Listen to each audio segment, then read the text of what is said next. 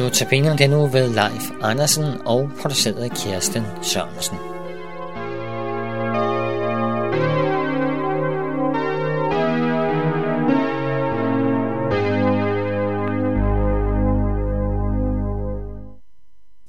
Hvad er håb egentlig? Jeg var helt vild med øh, filmen, filmene Ringenes Herre. Fantastisk øh, filmatisering af Tolkiens roman. På et tidspunkt møder vi elverdronningen Galadriel.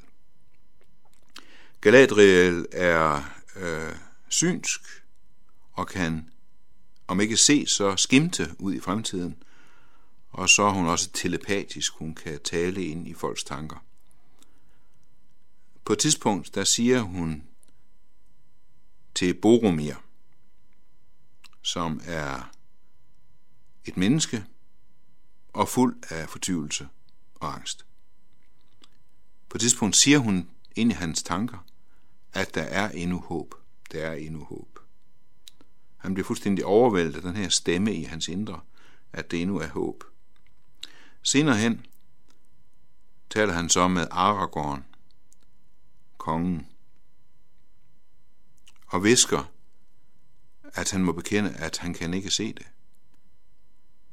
Galadriel har sagt til ham, at det endnu er håb, men selv kan han ikke se det. Hvorfor? Fordi håbet i hans indre kan ikke følge med. Og det er samtidig sådan, det kan blive. Håbet i os er ikke synkront med det håb, vi har fået forkyndt. Håbet i os er ikke synkront med, med det håb, vi har fået forkyndt. Det kan ikke følge med. Og det er et af vores største problemer, når håbet i os ikke kan følge med håbet hos Gud, så er det, at desperationen truer, og desperation betyder netop håbløshed. Selve kernen i vores tro er tro, som bekendt. Selve kernen i vores tro er tro. Vi frelses ved tro. Vi beder i tro. Vi lever af tro. Men en side af den tro er netop håbet.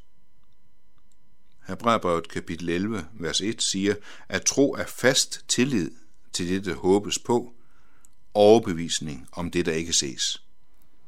Tro er fast tillid til det, der håbes på, overbevisning om det, der ikke ses. Så en side af troen er fast tillid til håbet. Men vores tro er jo netop ikke altid fast. Og derfor er håbet jo også ikke altid synkront med det håb, Gud har givet os løfter om. Håbet i os, vores følelse af håb, har det med at løbe foran eller sakke bagud i forhold til det, der er lovet os. Samtidig håber vi på for lidt, fordi vi ikke rigtig stoler på det, der er blevet lovet os. Eller vi håber på for meget. Vi prøver på at insistere på ting, som aldrig blev lovet os. Håbet i os er ikke synkront med håbet fra Gud. Og der har Hebræerbrevet et fantastisk billede på håbets væsen. Hebræerbrevet fortæller om opbygningen af det gamle tempel, eller den gamle telthelligdom tabernaklet, hvor der er et forreste rum, det hellige, og et bagste rum, det allerhelligste, adskilt af et forhæng. Det allerhelligste, det er et symbol på Guds verden, det er et billede på Guds himmel, og det hellige, det er et symbol på vores verden, hvor vi går ind og ud, og hvor Jesus er kommet som verdens lys, i symboliseret ved den syvarmede lysesdag. Og så har Hebræerbrevet et fantastisk billede på det liv, øh, vi lever i den her verden, adskilt fra Guds verden. Der står nemlig i kapitel 6, vers 19, at det håb er som et anker for sjælen. Det er urokkeligt og sikkert og rækker ind bag forhænget. Det håb er som et anker for sjælen. Nogen kender måske det der symbol med tro, håb og kærlighed, med korset, ankeret og hjertet. Og det, at ankeret er et håbs symbol, det er netop taget fra den her tekst, at det håb er som et anker for sjælen. Det er urokkeligt og sikkert og rækker ind bag forhænget. Altså, vi lever i vores verden adskilt fra Guds verden, men vores håb er kastet ind som et anker gennem forhænget. Og så er vi ankret op derinde, og det holder fast. Det holder, det, det, selvom vi ikke er kommet frem endnu, og vi ikke er inde i Guds verden endnu, så er vi øh, ankret op med et håb, som ikke svigter. Og der kan det godt være, at vi som boromere mister en hver oplevelse af håb, fordi der er meget, der ser ud til at modsige det, og fordi det faktisk ikke er ret let at holde blikket rettet mod en usynlig virkelighed. Nytestamentet siger om Abraham, at han troede mod håb med håb. Mod håb med håb. Og Abraham, han er ellers sådan vores store trosforbillede, et, en, en ikon, øh, vores troshelt. Men selv Abraham, vores trosikon og alle trosikoner, han troede mod håb med håb, altså han oplevede håbløsheden. Han tvivlede på Guds løfte. Han lå af Guds løfte. Han var asynkron med løftet. Øhm, som barn sang vi jo om, at Sara stod bag dør og lå, og lå af Guds løfte.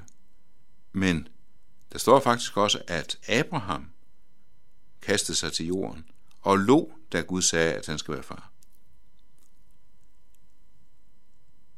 Rembrandt, han var ikke bleg for at forsøge sig med meget kontroversielle fortællinger fra Bibelen. Og han har faktisk en tegning, jeg har ikke kunnet øh, finde nogen anden kunstner, der har våget at binde anden med det. Han har faktisk en tegning af Abraham, der ligger foran Gud og ler. Jeg tror ikke, at han sådan har kastet sig til jorden, fordi han, han trill, trimler om af grin, men, men, men han stopper en næve i munden, fordi han er helt forfærdet over, at han kan ikke lade være med at grine. Og så, øh, og så tror han mod håb med håb.